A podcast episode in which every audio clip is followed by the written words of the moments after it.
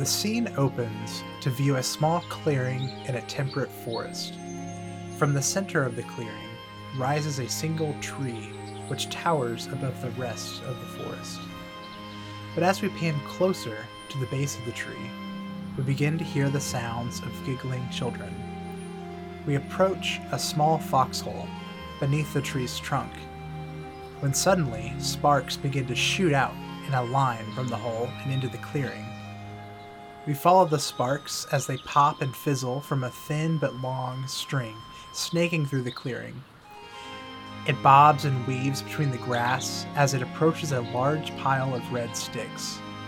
As we examine the pile, we see that it's not just a bunch of brush, but rather a poorly constructed red dragon prop made of dead limbs and red paint. The sparks zip their way to the bottom of the dragon figure and into a bundle of alchemical explosives. Boom! Fireworks shower as black smoke fills the clearing. We hear screams of joy and shouts of victory as four tiny adventurers clamber out of their foxhole and run into the smoke with toy weapons. The smoke clears, and we see a pack of children, three goblins and a halfling, triumphantly posed over the smoking dragon prop. A young Jeremiah stands on top of the burned dragon head and sticks his toy sword into it. I, Jeremiah Twindleton, of the Breachill Brasher Band, vanquish this monster back into hell. Jeremiah dramatically pulls his sword out of the burned head and approaches the others. Now, I couldn't have done this amazing feat without the help of the rest of the Breachill Brasher band. Treazel the Wise for her brains and healing. Treazel bows and pulls out some juice boxes labeled healing potions and hands them to everyone. For the hundred arrow barrage fired by our daring archer, Tim Tam Sure-Shot. Tim Tam grins and fires a fake arrow from a toy bow at the dragon head, and it bounces off lazily. And last but not least, Frizzigig of the Fire, our explosives expert, for we never could have brought down the beast without his bombs. Frizzigig takes off his goggles and grins, his face and hands completely black from gunpowder. Treazel looks at the dragon head and says, I thought fire didn't hurt red dragons. Everyone looks to Frizzigig. He shrugs and says, The bombs were just made from rare dragon killing fire. It's the only fire they don't like. Treazel rolls her eyes and they all laugh. Jeremiah pulls out a pouch and opens it. Now for our loot. Inside the pouch are bits of candy, shiny rocks, and a few copper pieces painted yellow.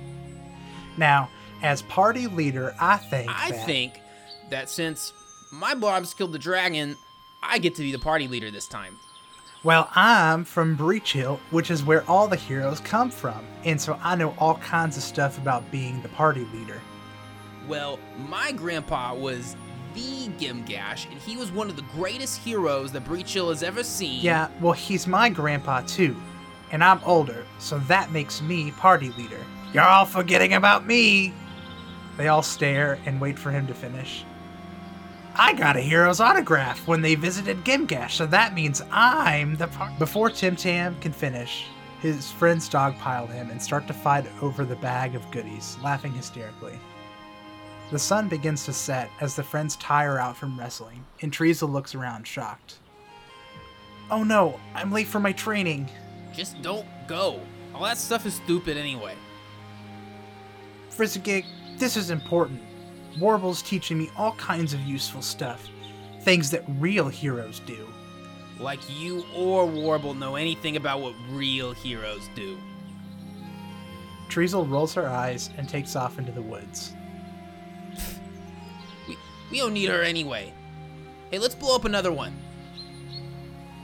Aw man, it's getting late, Frizz, and I'm sure my dad's ready to head back to town. Yeah, I think it's almost dinner time. Tim Tam's stomach rumbles. Jeremiah and Tim Tam laugh as they begin to exit the clearing. We see Frizzigig a couple steps back from them, sulking. He quietly follows his friends back to Gimgash as they recount their adventure.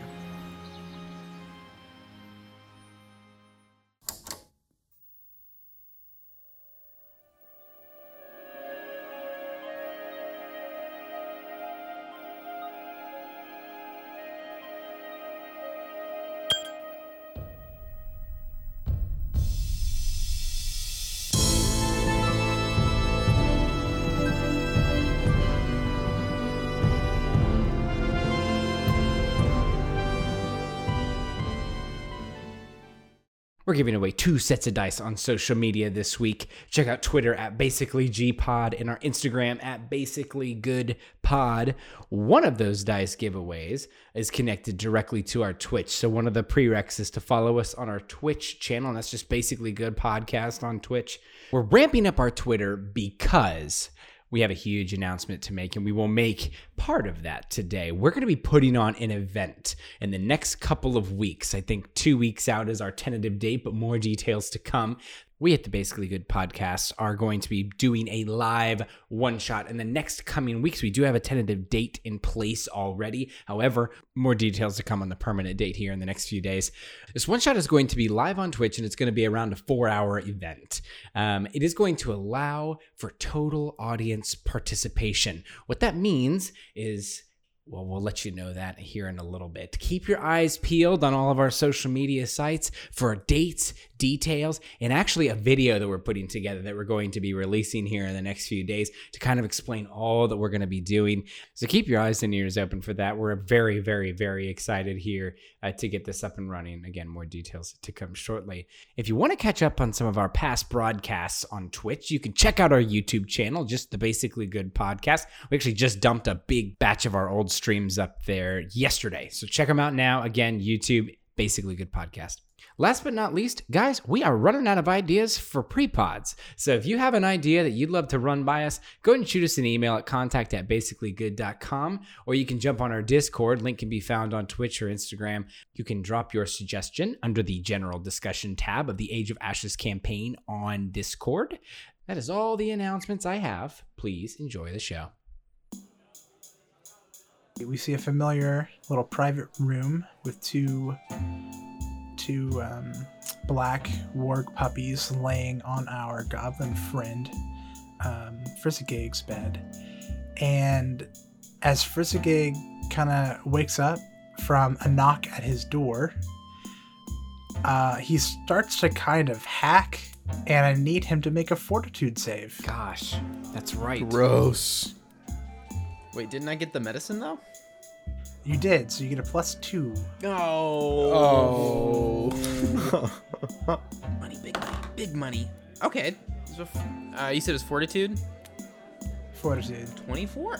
hey. 24. Okay. That's with the plus two. Okay. Um, yeah, so you actually do critically succeed on that, and you have, um, you just cough up just a bunch of phlegm, and you're like, I don't know, maybe today's gonna be different. I think I have beaten this disease that I've been carrying. Wait, did you say did you say he critically succeeded? Yeah, so he reduced it by two two steps, On- which he was. I've got a soundbite for critical successes. oh, you do? Yeah, you want to hear it? Play. Yeah, play it. Play that. That's it. We've been talking about doing a critical success and fail drop, and Ronnie got me good on that one. Uh, okay, but yeah, you have successfully gotten rid of your disease with your critical success. The wound on your arm, maybe while you were sleeping, uh, you look at it in the morning and it's not near as uh, pussy and red. So, Does that Uh, mean but that you I wake up up- antibodies to it, so I can't be poisoned by that ever again?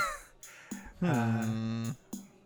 Let's find I out. did critically Paizo makes succeed, rules Chance. on that. Let's find out. Chance, you don't have to do whatever Paizo tells you. You're you are your own person. Okay, then I say no. I, I thought you were making him roll because he smoked that cigar last night. I was Oh, like, yeah. gosh. He's still just suffering. No, he's been he's been sick. Um, okay, but yeah, uh, first thing you wake up to the sound of someone knocking on your door. Hey, What? Who's? Uh, who's there? Hey man, it's me. It's me, Jer- Jeremiah. Oh, Jeremiah. Yeah, yeah, yeah. Come in. It's, uh. Oh wait, I gotta go unlock it. Uh, he gets out of bed and unlocks the door, opens it. Okay. Yeah, you see the the small halfling teenager, uh, and he's wearing his smock from Quarters and Bits, and he says, uh, "Hey, hey, Frizz, uh, it's uh, it's Star Day, but Dad Dad has me uh, on a job. I'm going to Gimgash to to run a few errands and bring them some supplies, and I was wondering if you wanted to go with me." Oh. Uh. Uh. Yeah, yeah, yeah. I could. Yeah, I, yeah. I should go. Okay. Is is there something wrong? Uh, no, no. It's just uh, I. I kind of left really uh. Defin- definitively, I I was pretty uh, set on leaving town, and uh, it's not that I wasn't planning on coming back. It was just well, soon. I no, I should go. Yeah, yeah, yeah. Now my mom, my mom would love to meet uh, Lucy and Patricia. Jeremiah's just like, uh, ok- okay, Frizz. Uh, uh, well, the cart's outside, and I've got everything hooked up, so uh, you can just meet me outside when you're ready. Uh, oh, uh, yeah, yeah, yeah. I'll get, I'll get the, uh, I'll get the pups ready to go, and then we'll be out. Okay. Uh, as Frizzigig starts to get ready and stuff, the uh, you notice, um, you look around the room and you have a hard time trying to find your shoes, and you look, and each of the puppies has one of your shoes, and they are almost ripped to shreds. Yeah. Okay. All right. All right. I didn't tell you not to eat my shoes. I get it. Hey, come on. Hey, wake up. Wake up. Wake up. He just kind of slaps him awake a little bit. They kind of wake up and they say, mm, "What? What's Mister? What's that, Mister Frizz? Oh, these toys you got for us? We're big fans of them." And Oh. they start kind of gnawing on them. Yeah. I'll just, uh, nah. Hmm. Yeah, I could just wrap my feet in some cloth. Hold it. he, does, he, just he just wraps Oh, his man. feet. Okay. I mean, his shoes honestly weren't much more than that in the first place. They were pretty, uh, they're they're pretty much just junk. They were but- Converse. Yeah. They were Jords. we need to update the, the, the fan art to have him in some Some uh, uh, Converse. Chuck Taylors. um, Sperry's.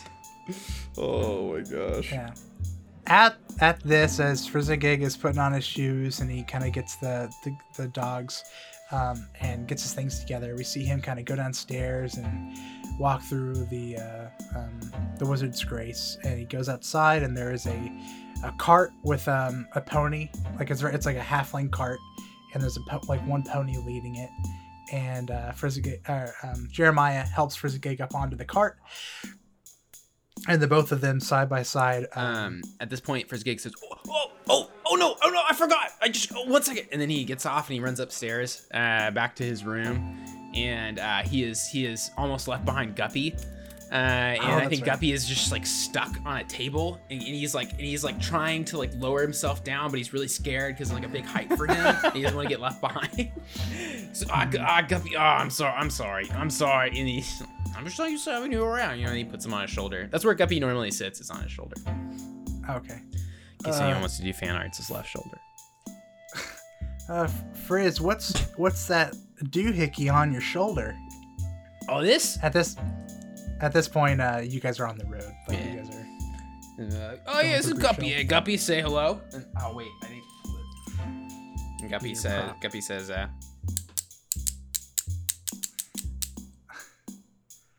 he does a little bow. Oh. Uh, hello, Guppy. And and it's he's he whispers he's like, it has its own mind. Uh, I mean, I guess you could say. No, I mean, like, sure, like, yeah, you have your own mind. No, I, I didn't say it sarcastic. Of course, you're like actually a lot. No, Guppy, come on. Now, Guppy, Guppy, now buck up. Come on, man.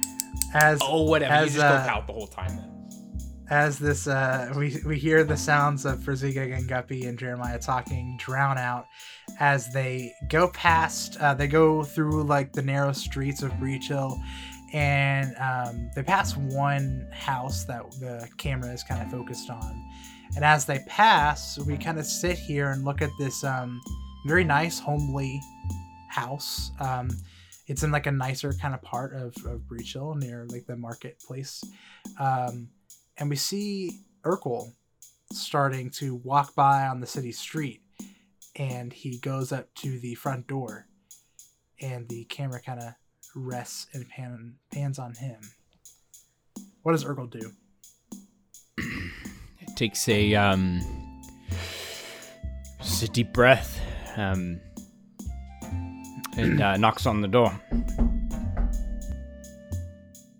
Well, I guess I walk in. I guess that I, I try to see if the door is unlocked. Yeah, Urkel goes goes ahead and enters the the door, letting out a sigh, and we follow him into a, a dark, kind of a darker um, house, um, and we see a well furnished room decorated with gold and gemstones and trinkets of priceless value.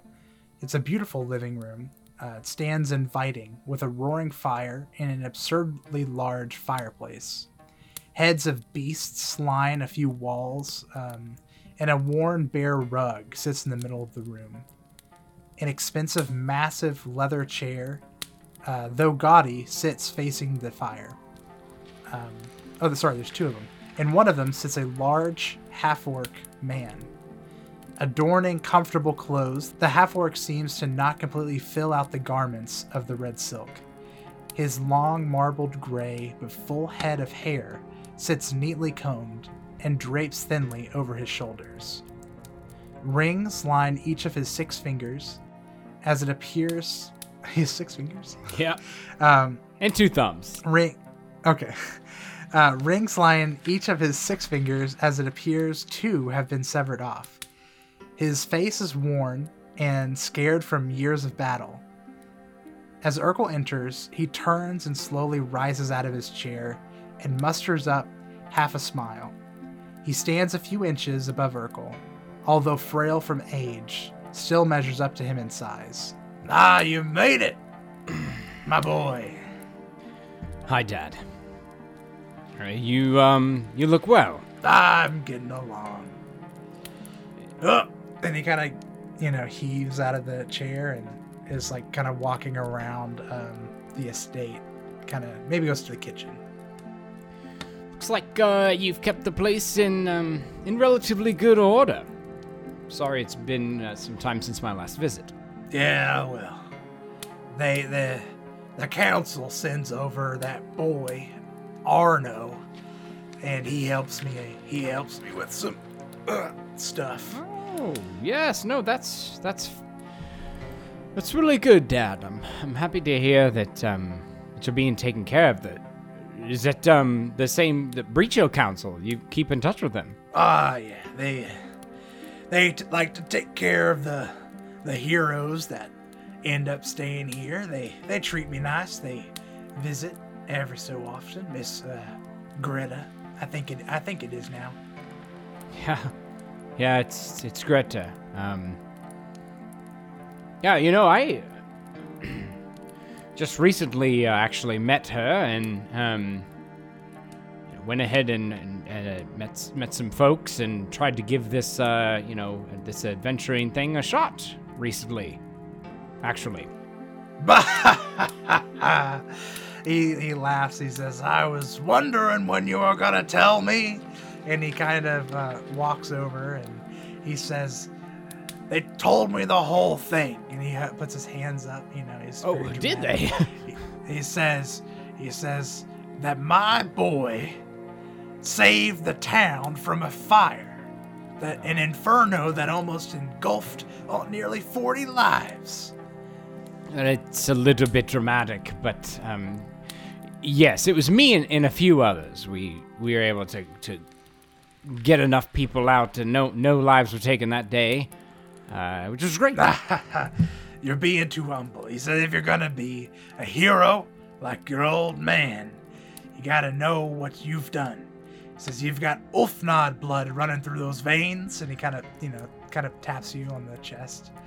Um, he's, he says, looks like you finally answered the call like your old man. And he's kind of like walking around now. He's got a like a pip to his step, and he's like kind of looking over some of his trophies and stuff. yeah, uh, yeah, yeah, Dad. I, I I guess I answered answered the call. Um, it's. I, I just kind of turn and I, I go into another room and I say, did you get any other visitors recently? Does anybody else check up on you? Nope, I haven't heard from from the from the nine in some time. He's, Oh. He says I mo- mostly just Arno. I I get out every now and then. Uh, I get some some grub at that uh at the the pickled ear. There's all kinds of good storytellers over there. But he says, "Tell me, tell me more." And he kind of sits down and tell tell me more of your your adventures. He's, he says it must be better than that sorry ass job at the bank or whatever you had. That sorry ass job took care of me for many, many years, Dad. And what do you have to show for it? Huh? I'm sure you've you've lived more in these past few days than you ever did behind that desk. Now you know I never was like you. I never I never I never claimed to be like you. I It, it fed me. It, it gave me an opportunity to touch members' lives in the in the community. I I helped a lot of people, Dad. It just wasn't in your way of doing things. Helped a lot of people. Sounds like you took a lot of people's money working for some greedy bastard in some ivory tower. Took a lot of people's money. Sounds like you took a lot of people's money. You used to come home with God knows what. Look at your walls. I earned every gold piece that you see. I earned it all. By killing people, by taking orders from somebody who is willing to pay the price. By killing evil men, boy. Evil men thieve and, and kill. I, I'm a hero. Damn it. Your hero? Such a hero, yes. The people around here, I'm sure they sing your praises. They give you a nice little pension or whatever you're receiving. They send a boy over here to take care of you, but you want, you know, me and me and Ma. We Don't bring up. don't bring up your mother. I don't want to hear you talk about this anymore. And he and he just kind of goes over to his chair and kind of sits and looks into the fire. Urkel takes a moment and kind of adjusts his jacket and make sure that his hair's in place, and he goes in. And he sits down next to the fire and and he just says, um, "It was um, it was me and, and three others." Um, like I said, we were able to, to get everyone out, but we went up to the old um, the old castle to track down the sod who, who lit the place up, and we got him back too. It was it was a show. I think you would have uh, you would have been proud. He just kind of stares over at his dad. He uh, kind of chuckles. Says, "I'm sure I would." And we uh, we pan out out of uh, the house through a window as uh, father and son sit awkwardly next to the fire. We pan uh, pan away. Pause. That was so so good. good. Oh, That Oh, was that was so so good. good. Good job, Chance. Good job, Chance. I Excellent gave you a lot, man. Man, Ugh. you both played that so well. Oh man, that was Damn. good. That was I- so good. All all those coughs were real because the voice was really kind of right hurting. in your my voice. vocal cords. They were good though. Like, That was so good. Ugh, great job. Good job, Zach. Chance. Mm. Ugh. The emotion was palpable.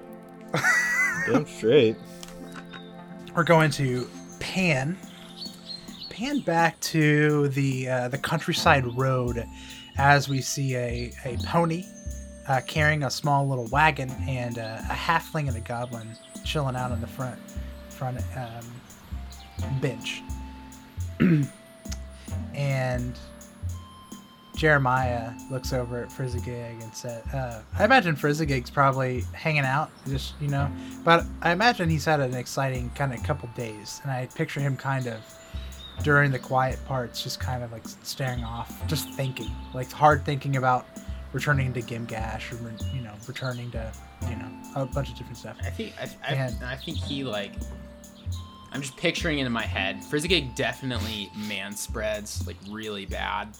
Like he is taking up as much space. That's just how he gets comfortable. Is just completely sprawled out. So he's taking over like like at least half of this bench, but he's just like three feet tall. Yeah. and I feel like Jeremiah is like doing his best to like c- have a couple inches in between them. Yeah. Not only is he taking up half of it, he's also sitting in the middle. yeah, Yeah.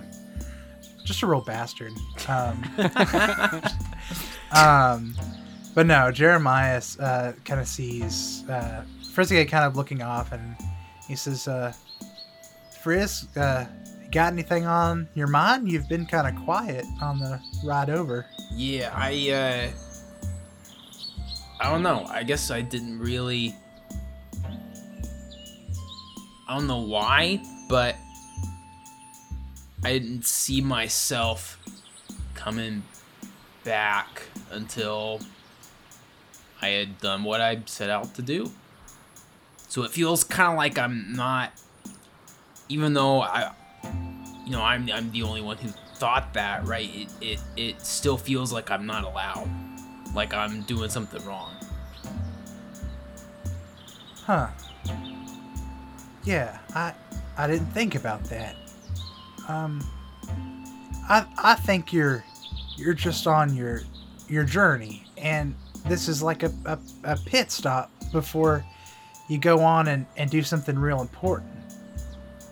Yeah. Uh yeah, I think you're okay. I, I don't think you should be worried about visiting your own town.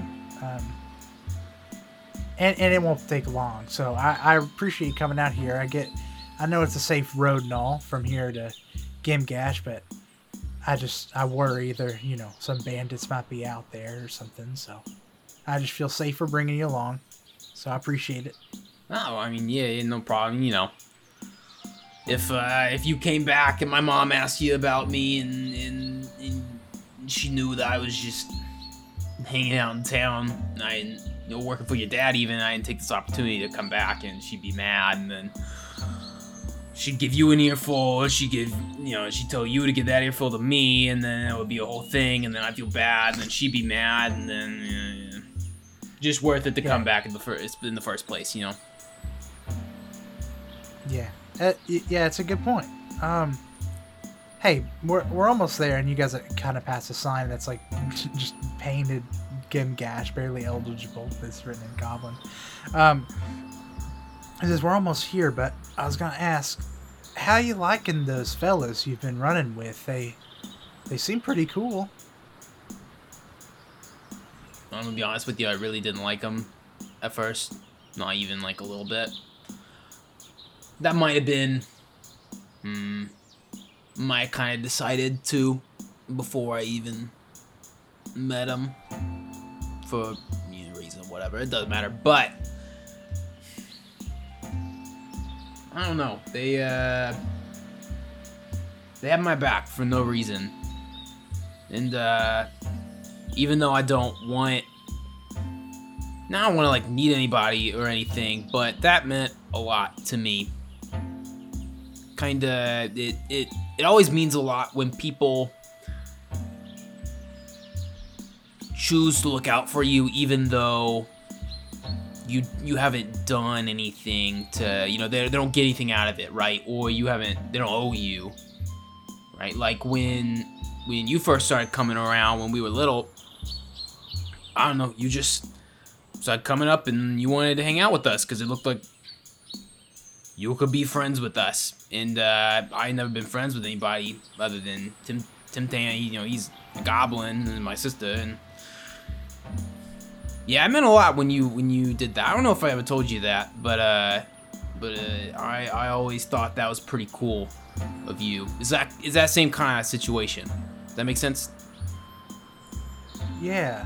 Um, they don't. I know you don't like the word, but they they do sound like uh, real heroes. Um, not not the bad guys that you know, not Yeah. them, but they they do seem like the ones I hear in stories from around the shop. So um, Yeah, they think- they definitely got something like that going on. probably, maybe. I don't know. Yeah. Whatever. It doesn't mean. It doesn't matter. Uh, he, and at that, you guys kind of roll up. uh, you guys roll up uh, to Gimgash, and we see um, there is a small, uh, thriving group of huts, kind of connected to some. What looks like to be like a, a few caves.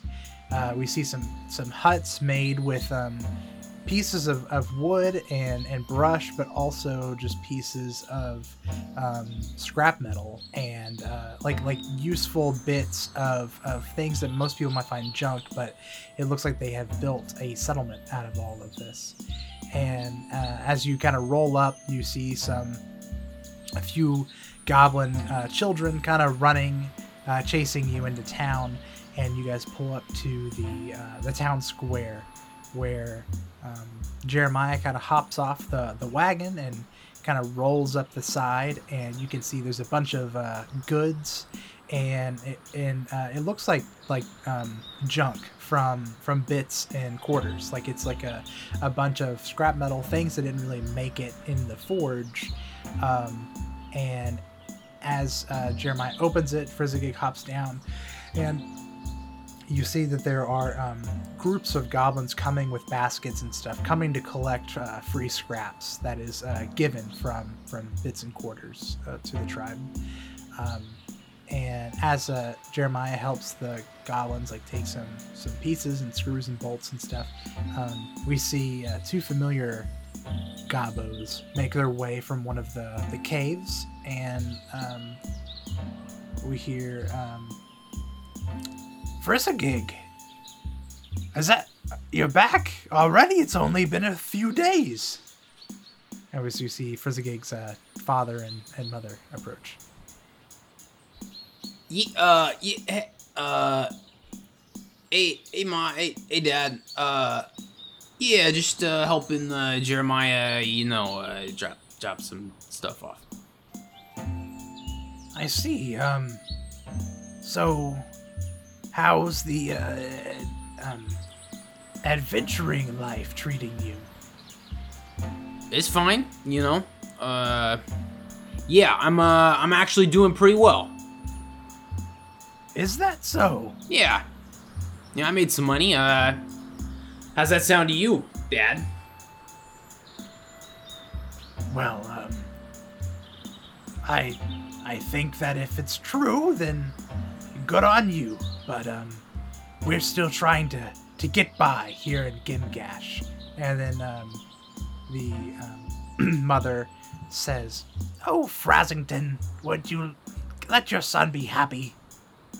And he says, "I'm." I don't know what you're talking about. I'm just speaking of the village. It's fine, mom. We all got you know you know it does it doesn't matter. It's we're good. We're cool. um, she kind of comes up to Frizzigig, and uh, you see in her like kind of low, not no, not low cut, but like uh, it's uh, she's wearing her like sack like Huh? dress or whatever, but you just see on her chest there is still a scar from from that arrow that like went into her chest a while, you know, years ago, and she kind of um, comes up to you and puts a hand on your shoulder, and she says, Frizzigig, um, I I just hope you're happy. It's it's been a hard few years, and I hope you find your calling. I don't know about all that. You know, I don't know about that. I'm I'm doing fine, mom. I'm doing fine. Thanks. Well, good. Just uh, be sure to at, at least send word. We, we we'd like to hear from you. It might might be longer than three days. I know you're gonna be gone for some time, but it's good to see your face again. And uh, at that, uh, you know, Frazenton and, and um, Frizzigig's mom kind of kind of go off, um, and uh, Frizzigig is kind of left there thinking and stuff, and he, you hear a uh, tap tap on your shoulder. Or you feel a tap on your shoulder. Here. Uh, and he turns around. uh, you turn around and there's no one there. But as you turn back around, uh, you see uh, Tim Tam is in front of you, and he says, "Bah ha ha ha! Oldest trick in the book." Ah, you always playing those tricks on me, Tim Tam. Ah, ah, come here. Okay. They just do one of those like just super aggressive hugs that guys, you know, guys just like they hug each other, but they're also just kind of hitting each other really hard. It's like one of Yeah. those. He says, "Frizzigig of the fire. It's been some time. It's been some time." yeah, He yeah, says, yeah. says, "How's how's uh the the big city treating you, huh?" Ah, you know, isn't it? Uh, it's fine. It ain't. It ain't got that uh same charm around here, you know. We'll get you out there one of these days, huh? How's that sound? Get you out of here. I I don't know about that. I says uh, you blowing blowing stuff up, still blowing stuff up with your bombs. not not your bomb. Yeah, yeah, Tim Tam. yeah, blowing stuff up.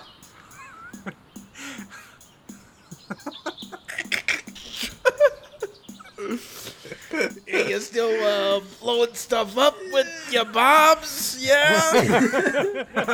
Yeah, Tim Tam, blowing lots of stuff up. What are you doing these days? Nah, I'm just playing with trash.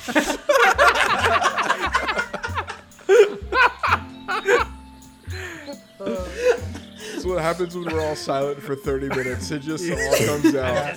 Playing with trash. Just playing with trash. no, I've I've been um, I've been I'm a builder. I've been building the building huts, taking all this trash that uh, well things that the city folk call trash, and I take them from Jerry and I build huts. Here, if you come over and look at this one, I I built this one damn near myself. Yeah, yeah, yeah. yeah. Show me around. Show me what you've been up to. Okay. And at that, uh, Tim Tam and, and Frizzigig kind of walk through uh, Gimgash as uh, the, the two friends kind of reunite. And, um, yeah, so we're gonna we're gonna pan away from Gimgash for the moment, and uh, we are going to pan pan back to to Breachill, but it's gonna get late.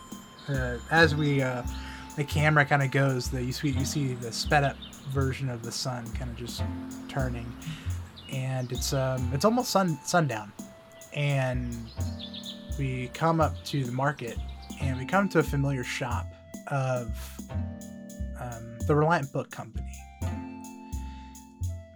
and we enter through the door as a as a customer leaves, and we see that um, Aaron is is hard at work, kind of um, grabbing stacks of books that have been like returned or um, sold off, and he's kind of finding their home using the the Dewey Decimal System uh, or something, and he's he's finding where they belong. Uh, Vaz Vaz kind of turns the the corner from from behind the desk or the bar where her like cash register is, or whatever.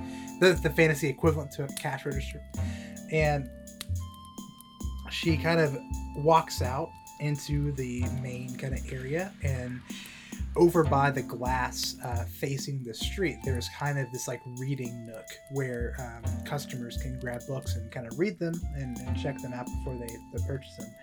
And she she goes over and and sits down and in, a, in, a, in her hand she pulls out a um, a bottle of wine and two glasses. And she says aaron would you come here for a moment Huh? She's nude. It's Potiphar's wife. um, yeah Aaron, Aaron, Aaron shuffles on over.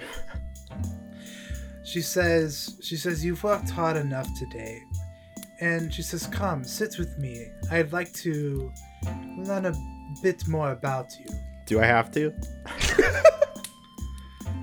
Well, uh, I am your boss, but I, Okay, I I'll don't it, I guess. order you. Think of it as a uh, employee meeting.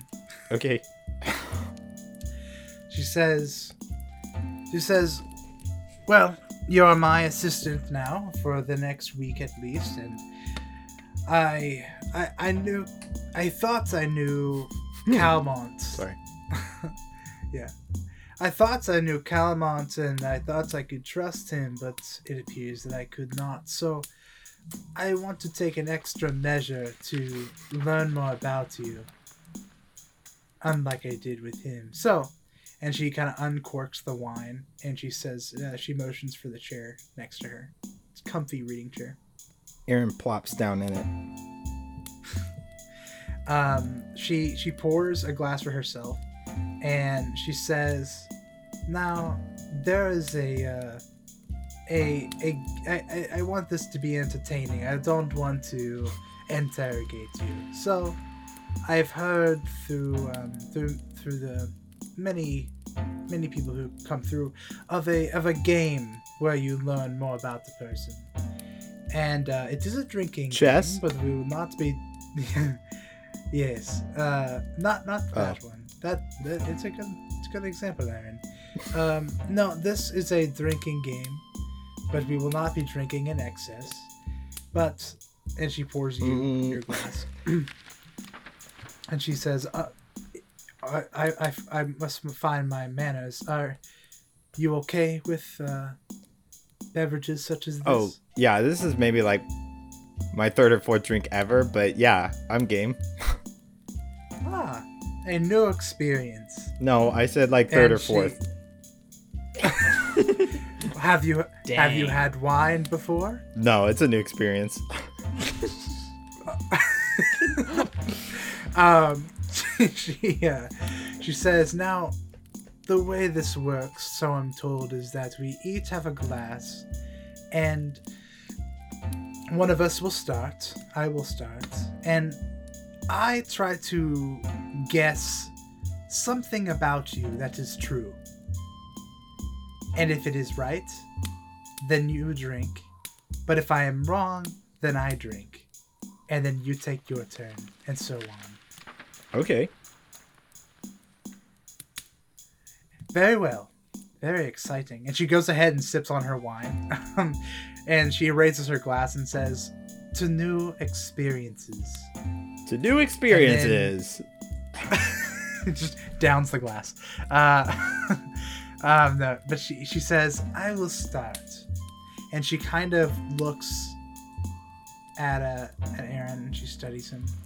Looks like looks him up and down. And she says, My guess is that you are from humble beginnings. You do not come from a royal patronage or or anything a life of luxury. You come from from simple people.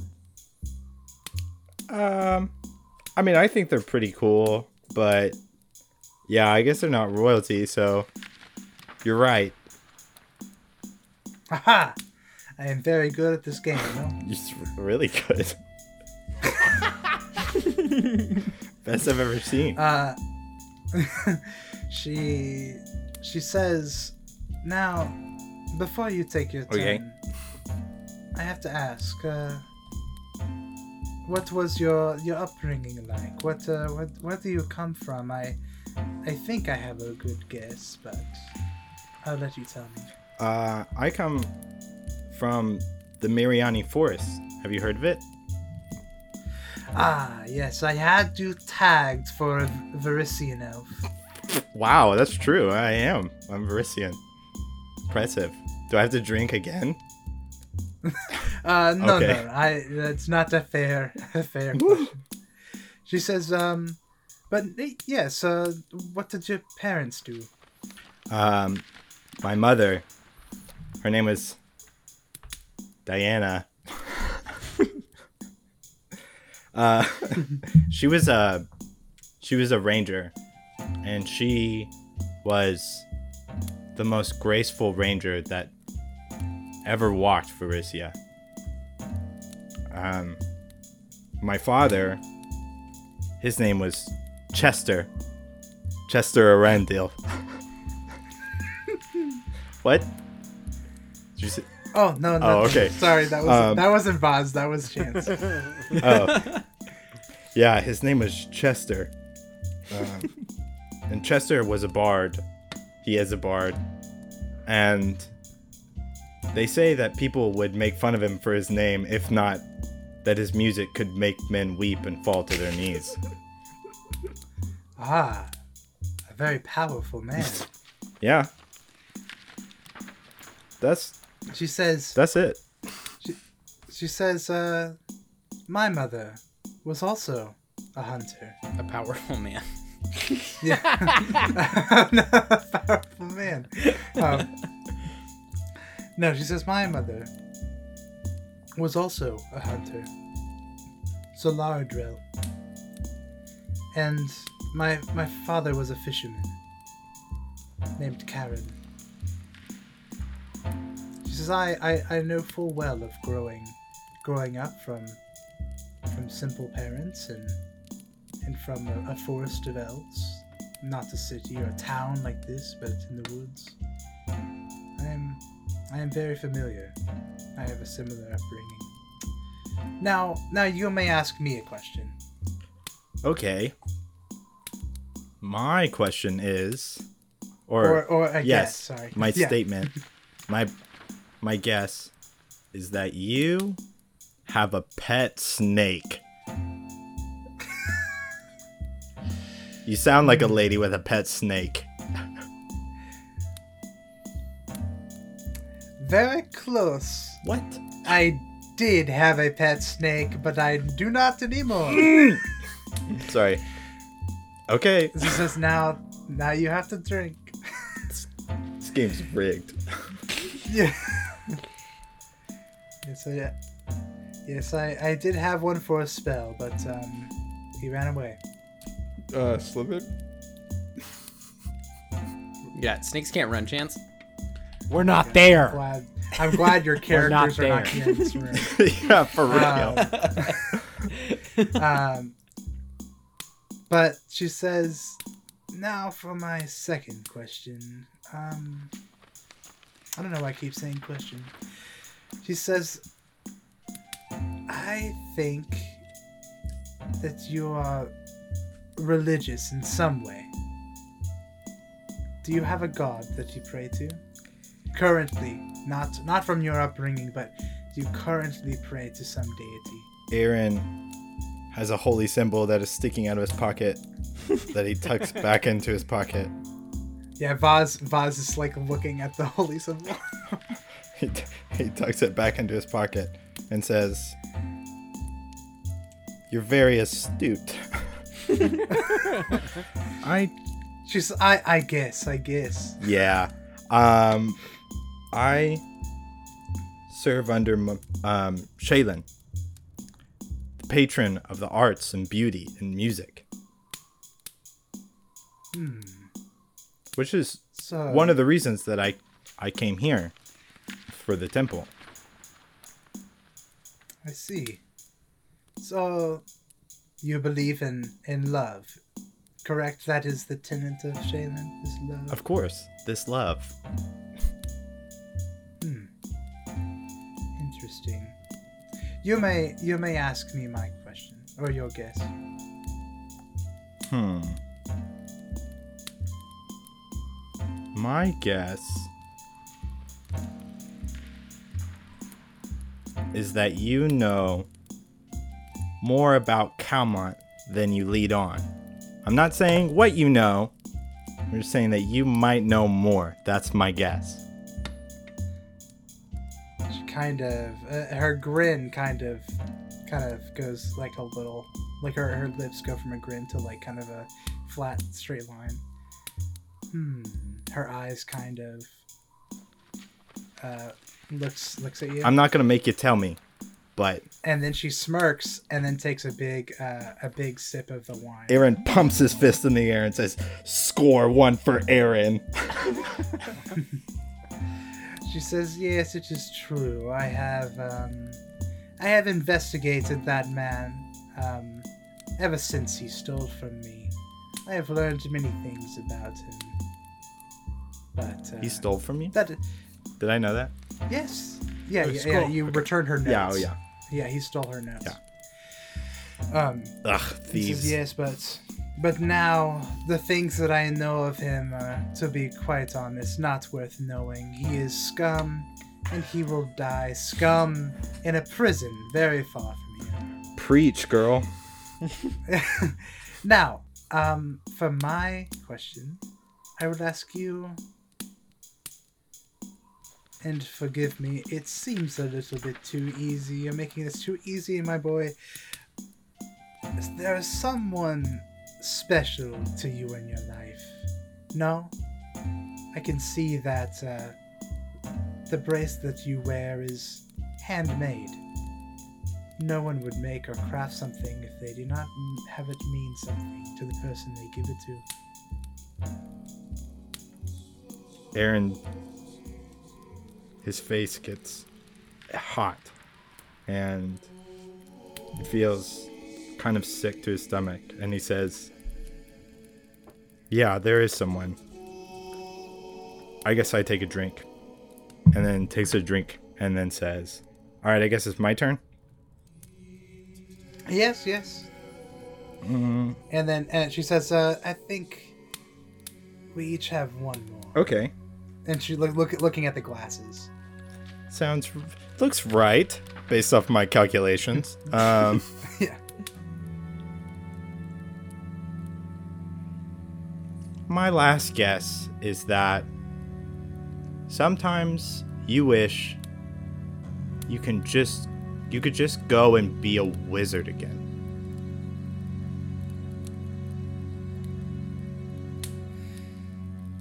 She looks at you and like raises an eyebrow, and uh, she smirks and, and and downs the last of her glass.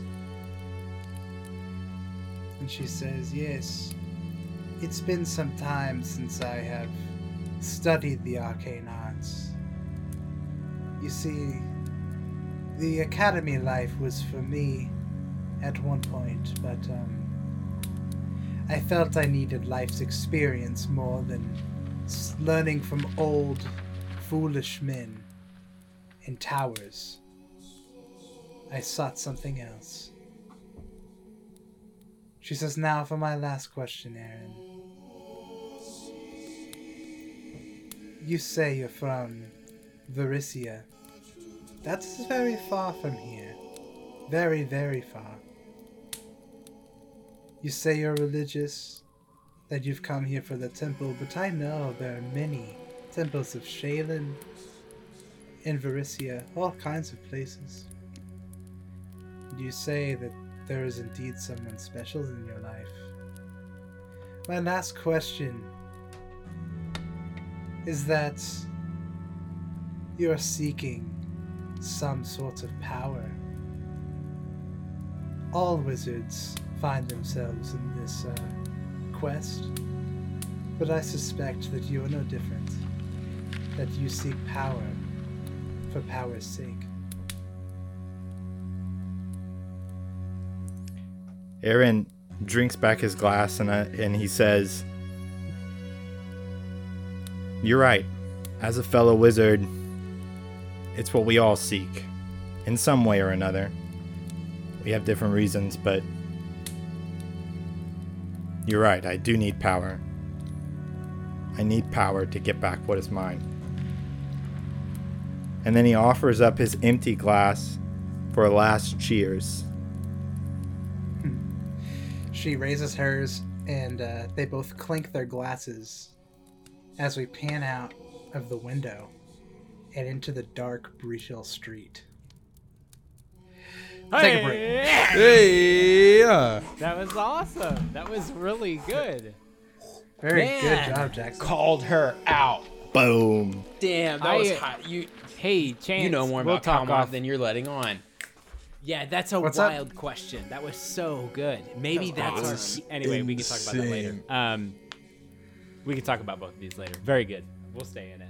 We'll stay in it. That was hype. Okay. That was hype. Very fun. Very good.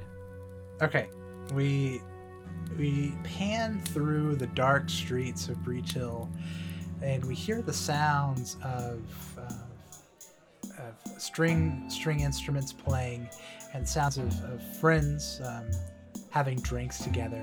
As we uh, pan to the illuminated tavern the Wizard's Grace, and we find ourselves at the bar. And we see uh, Trinil coming over and laying down a glass next to a kind of hunched over Kaleri, who is deep in thought and kind of she passes the few copper over to Trinil and begins to sip on her drink. Um, what's Kaleri drinking? Kaleri is drinking a IPA straight from a local craft brewer. It's called And- uh, and Magic Missile. it- Oh, okay. So it's a it's an it's it's Isagirian pale. it is ale, an right? Pale Ale, yes. Okay, okay, gotcha.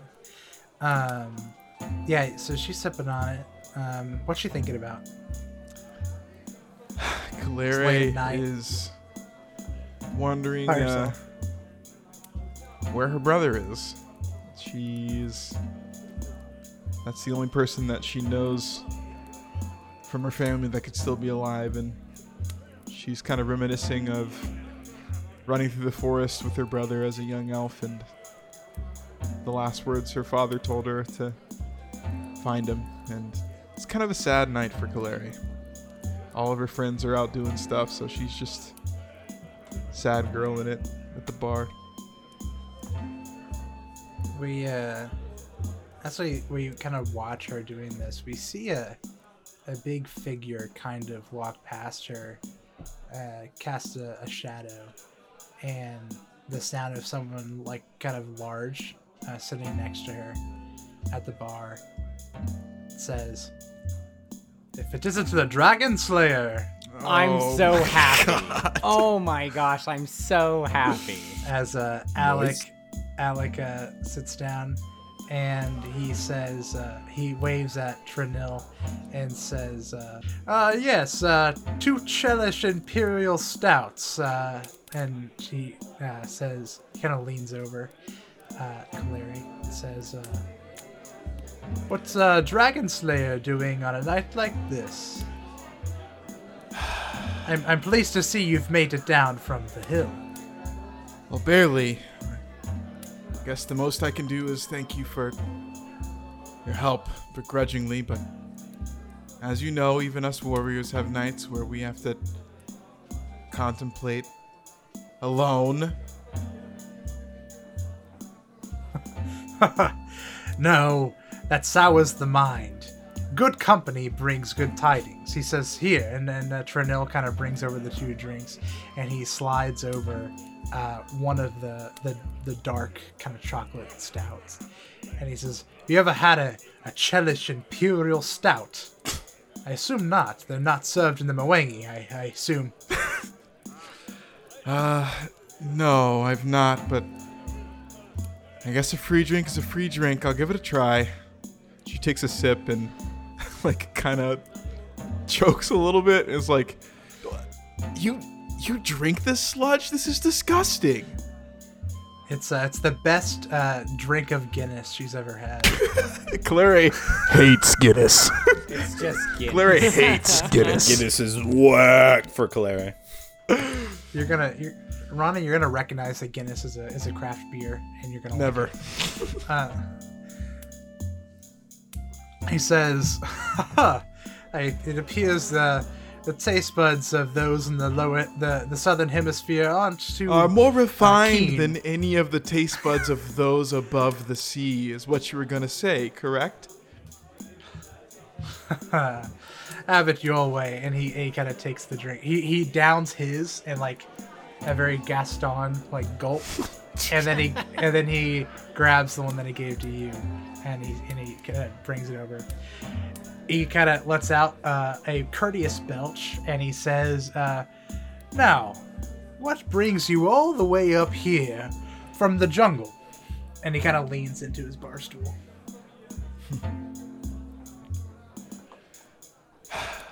Well, some things are a little too much to reveal to someone who could potentially be on the other side of my blade, if you know what I mean. He, he thinks you're joking. Well, to be honest with you, sometimes I lose sight of what I'm really doing here, but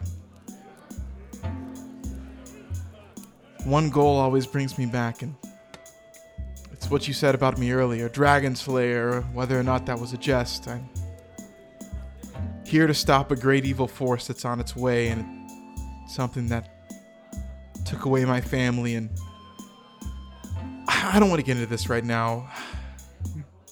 Says, I, I, I mean no jest. I, I am truly um, impressed by the way you sorely took down that.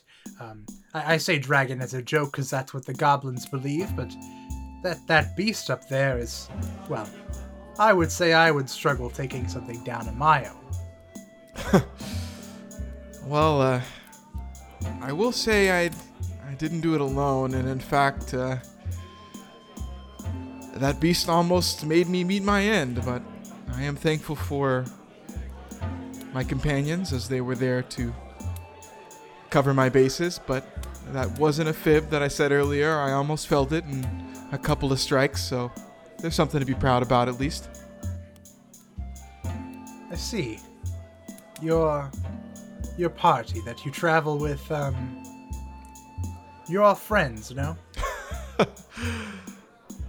friends is yeah I, I would say we're friends now it's been a long time coming for as much time as you can spend in a few days but they're they're, they're good people they they know what's going on and they've agreed to help me with my cause and i've agreed to help them with theirs so the closest thing i have to family right now He's uh, he's surprised with how much information you're sharing with him. To be honest, I'm drunk. He's, he's trying to be very respectful. Yeah. Um, uh, he he sips he sips his stout like pretty frequently as you talk, um, and at this point he says, "So I I mean to ask, do you and your friends intend on going deeper into the citadel?" Well, wait a minute there, sir. I'm gonna have to ask you to reveal a little bit about yourself before I keep talking. All right. Uh, I'll share everything that I can. What would you like to know of Alec Montague of the Hell Knights, Order of the Rack? Yeah, uh, we get it. But anyway, um, I don't know. Something just puts me off about the way you and your cohort or whatever you call yourselves carry carry your weight around this town. I just But I will admit you seem a little different. I just What are you about? What's your goal? What what are you doing here? We have that reputation. Many people fear the Hell Knights. But I believe it's because they they they fear law. You see, these people they all think that they're safe. Safe in the town, safe with the small town rules and laws and edicts. But true, true law, that doesn't come easy. That's something that must be worked for, that takes discipline. Something that these these people, he looks around, something that they'll never seek or obtain. That is why they fear us. That's what separates the Hell Knights apart from everyone else. We maintain order of the lands, true law to protect protect the people. Now, you ask for why why I'm here, no?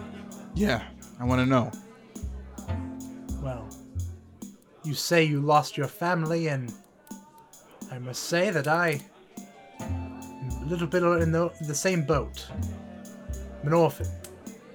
An orphan of, che- of Cheliax. And um, if you don't know, most orphans are taken in by the church of Asmodeus, the Prince of Darkness. I spent most of my youth there, in the temple, learning the the Prince of Darkness's ways, the ways he he maintained order in hell. And it wasn't long that I decided that I needed some order in my life. And I, I applied the first as I could that when I became of age to join the Order of the Rack, to make something of myself, to seek that law that no one else will ever obtain unless they search for it. That's why I'm here. And that search has brought me to Breachill, it appears. And he finishes his drink. He says, "Now, now I uh, I must ask you again. Do you do you full really intend on going deeper into that castle up on the hill?" Hmm. Also, um, give me a perception check. man. Uh, yes, sir. Was this the first roll of the episode? The first first Yes, roll it is. of No, the- I rolled. Oh, you did. Oh, I rolled Oh, like yeah. five You Oh, minutes rolled yeah. in. Word save.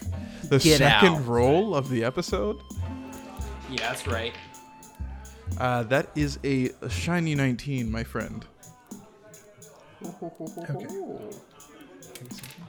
Give me a second. Give me something. Give me some. Okay, Ronnie, what do you see? What do I see? Um, Ronnie, uh, or sorry, Kaleri, even though she's inebriated, um, you feel as though that uh, Alec is telling the truth, but when he mentions something about, um, like, that's what brought him to Breachill and stuff, you feel like there might be something else there. But, um, but yeah, you feel like he, he might also have something else he's kind of searching for, but he's not, he's telling the truth that yes, he's here because of the Hell Knights. Okay, so I perceive that. Back into character. Here we go. okay. Um, God. well, wait a minute. Wait a minute. Courtesy is two questions for two questions. No, I only asked one. A little voice in my head told me, You're not telling the whole story, Alec. Why are you really here? He says you're you're quite perceptive. But I'm afraid that information I'm I'm going to have to keep for myself. Miss Kaleri. Well, then, sadly, I likewise will have to keep some information to myself. Now, I don't mean to be rude, but are you saying you are not going to to answer my question of your intentions of the Citadel? Well, I would ask why you're so privy on understanding what the moves of our party will be. Let's uh let's settle this the old-fashioned way. He uh he says Let's settle this over a, a clash of steel. Not not uh not lethal, obviously. But let's uh let's make a sport of it. I could use some some practice. Hero duels? Let's uh let's take this outside and uh spar me behind this tavern. If you can over overtake my strength, I will share a piece of something. But if I surpass your strength, then you must tell me your intentions of the castle on the hill. Well, as you know, I can't turn down a challenge, but if you think your steel can best mine, you've got another thing coming. uh, they kind of stand up and they make their way to the back. And in the back, there's kind of like a, a small fenced in kind of wooden fence uh, area, maybe some horses and some other things are staying in the back, some straw on the ground. And uh, he pulls out his great sword and kind of motions that it's like all, you know, non lethal, obviously, you know. And he says, All right says, yeah, uh, they're both. You guys are both very drunk. That's probably the only reason you guys are agreeing to this. But he says, he says, now, give me all you've got. Don't hold back. I want to see what the elves of the Mwangi are made of. and I need you guys to roll initiative. Roll initiative and get some new ass. Urkel music. is in the in the alley smoking. He draws his sword. Ooh, I got a 25. Well, that's interesting because I got a 26, baby. Oh, okay. Kaleri gets to go first. All right. And you guys are like one movement away from One each movement away from each other. Okay. other. Yeah. Sick. Kaleri is going to. So she has a feat that I explained last episode that allows her to move and attack at the end of her move as long as it's within two moves, and it's called sudden charge.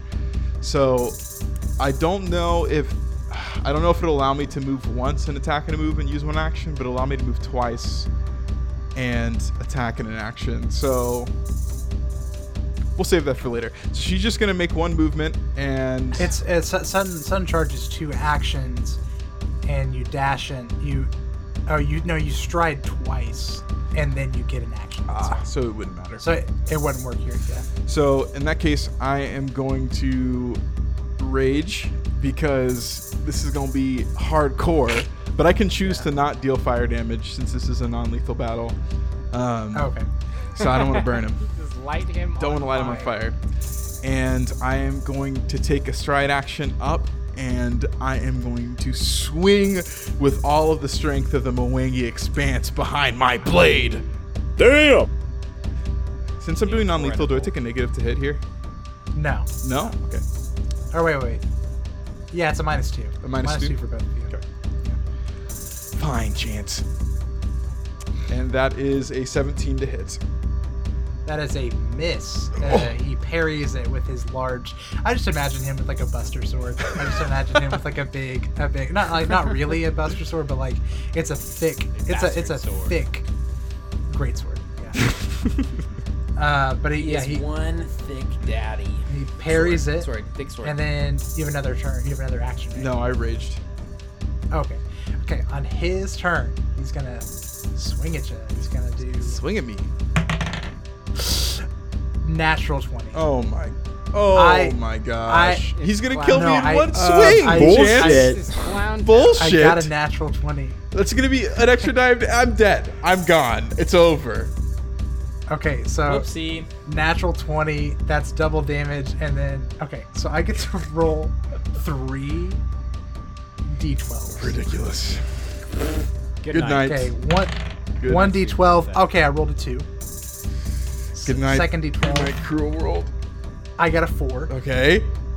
so that's six and then my third one i got an 11 Jeez.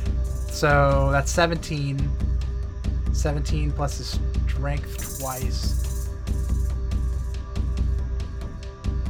It's, uh, 25 Oh my gosh. I'm at five hit points. What? Oh.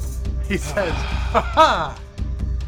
And he just, you know, just He's such a freaking. he just clown. like smacks you with his buster sword, like right in your ribs. Oh, if he give, if he if he misses these two, he's on the ground, man.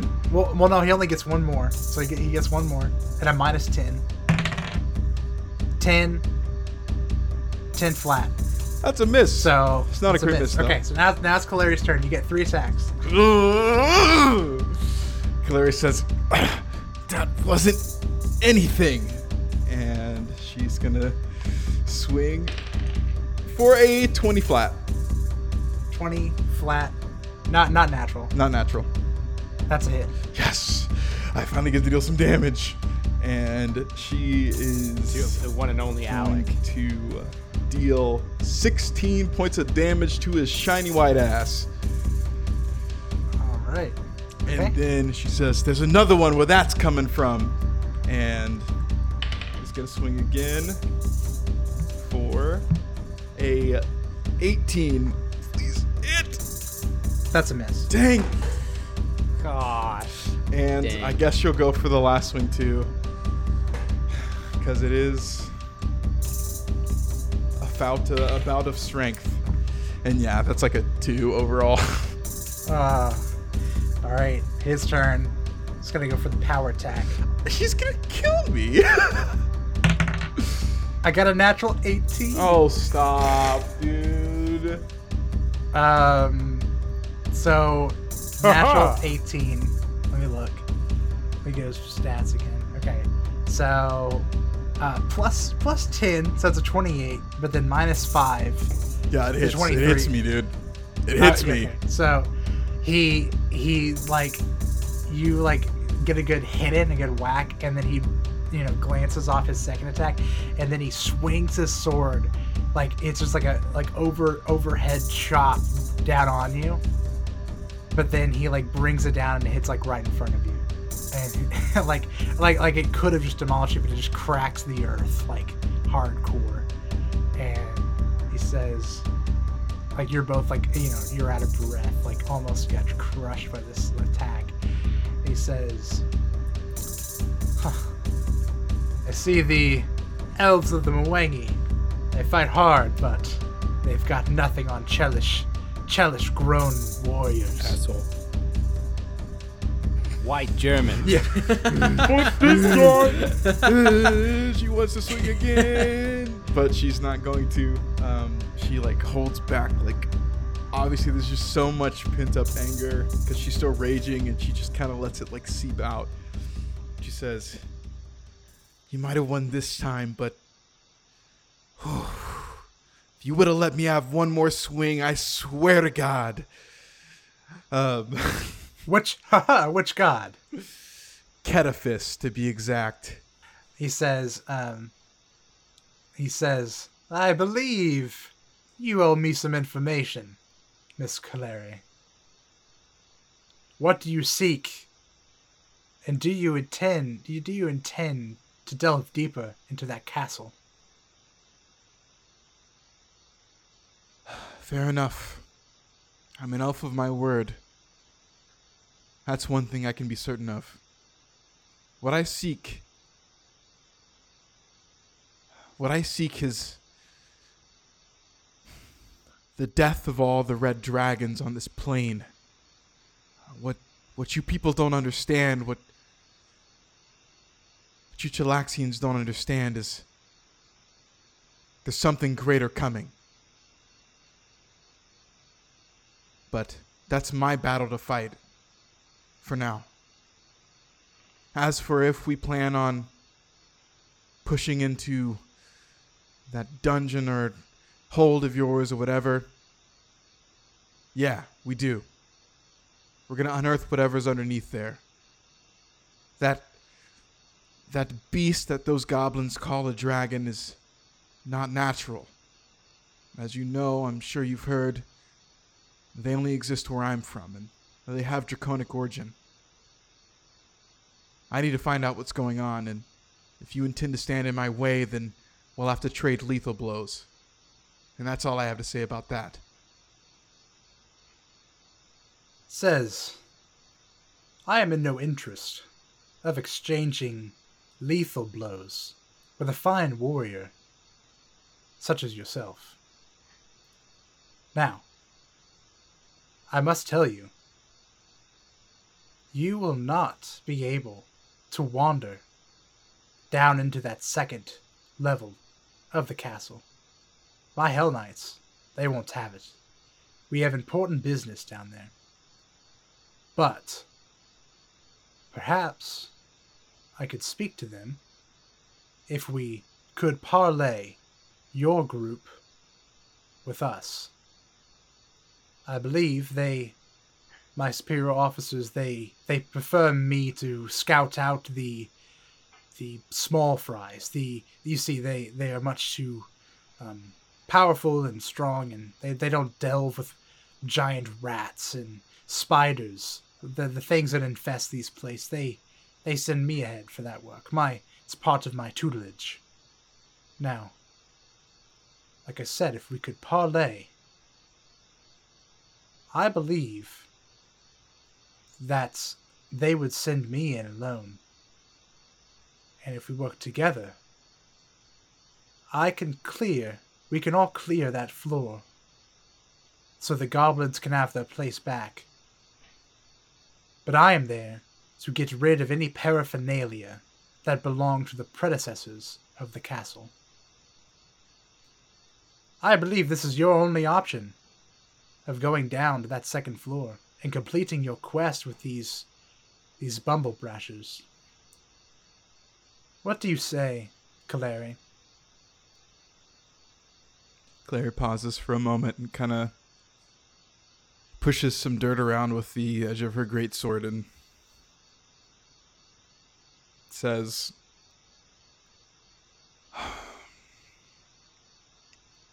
Well, Alec, to be honest, uh,